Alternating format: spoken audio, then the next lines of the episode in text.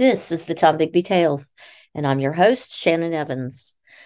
The Tombigbee Tales is a small podcast about a small town in northeast Mississippi called Columbus that lies on the Tombigbee River.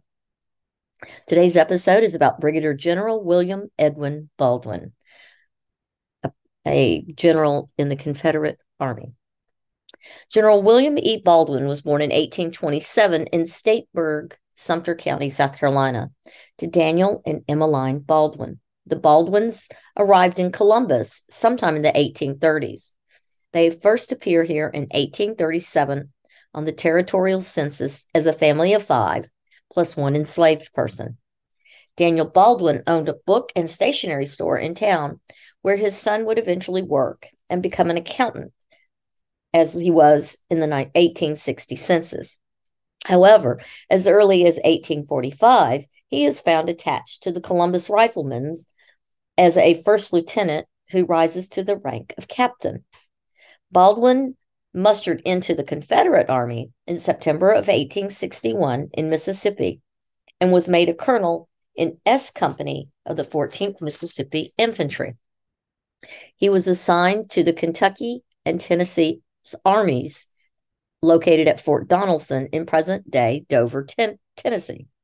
The Union would capture Fort Donelson after first capturing Fort Henry in February of 1862 in order to open up the Cumberland River to begin invading the South. This was the first battle where Brigadier General Ulysses S. Grant gained notoriety as Unconditional Surrender Grant. Grant's capture of Fort Henry successfully divided General Albert Sidney Johnston's men, leaving Beauregard's troops in Columbus, Kentucky, and Hardee's men in, Pol- in Bowling Green. Johnston decided to abandon Western Kentucky and move Beauregard's 12,000 men to Fort Donelson under the leadership of Brigadier General John B. Floyd at the recommendation of Beauregard, as Beauregard had fallen ill. General Floyd was a former Secretary of War under James Buchanan and was not very popular with the Union as he had seceded. And in his secession, it is thought that he also borrowed some money that wasn't his. The cavalry that was at Fort Donelson was under Colonel Nathan Bedford Forrest. Union gunboats were brought into place and the began and the battle began. At the end of the first day, no one was in the lead. However, a snowstorm rolled in that night and temperatures dipped to 10 degrees. Everything was frozen. Confederate General Pillow was assigned to lead an evacuation of the fort, but heavy Union guns sent them back into the fort. The Union flotilla had that had arrived and the Confederate Army fired the let me try that again.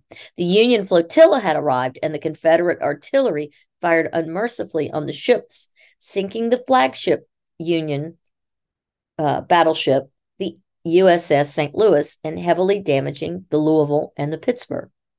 The fleet retreated but controlled the river. The Union Army surrounded the fort, and a siege was considered. The Confederate troops tried once more to escape using a flanking maneuver by Forrest's cavalry.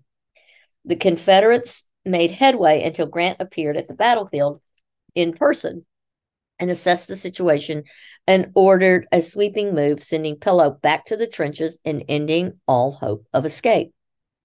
1,000 men on each side had died and 3,000 wounded. Some of the Union dead had died from exposure having tossed their blankets and coats off during battle the first day.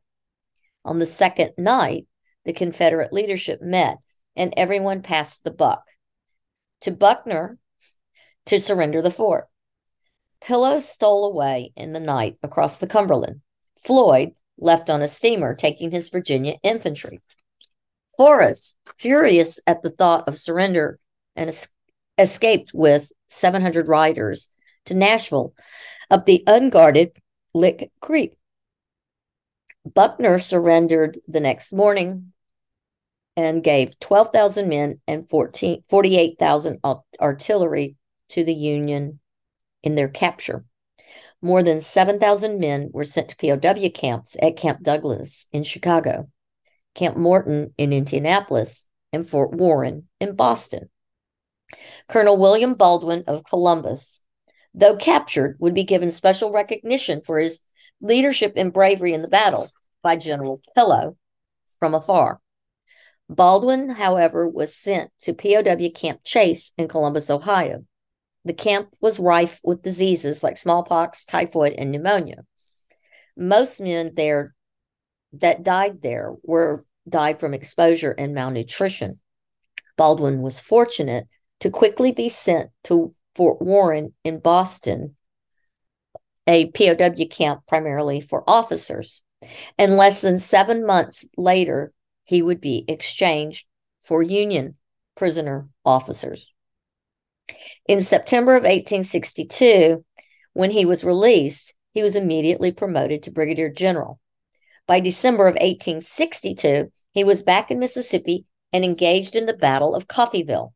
His command was over the 20th and the 26th Mississippi Army and the 26th Tennessee Regiment of Infantry. Baldwin's troops went on to participate in the Battle of Port Gibson and Champion Hill before withdrawing to Vicksburg. At that point, Baldwin's command grew to include the 17th and the 31st Louisiana, the 4th and 46th Mississippi, and Tobin's Tennessee Battery. He served under Major General Martin Luther Smith in the siege of Vicksburg. He commanded the Battle of Bayou Pierre and Big Black and conducted the retreat at Vicksburg, where he was wounded. Vicksburg fell, and Baldwin was sent to Enterprise, Mississippi, 10 miles from, from Meridian, to a Union POW camp. There he was in charge of the other paroled prisoners, and when exchanged, when exchanged, he helped with the prisoner swap. He was then ordered to the Army of the Tennessee and then posted with that army to Mobile, Alabama, where he had a riding accident where a stirrup broke and he fell and broke his neck. That was on 19th of December, 1864 at Dog River Factory, Alabama, near Mobile, where he was in command of an entire brigade. He was first interred in Magnolia Cemetery in Mobile, but was later moved to Friendship Cemetery in Columbus at the gentle age of 37 years old. To learn more about Columbus's vast and varied history and the characters and the people who lived here, follow and like the Historic Home Tours of Columbus, Mississippi Facebook page and follow, like, and subscribe to this podcast, The Tombigbee Tales. Thank you, and until next time.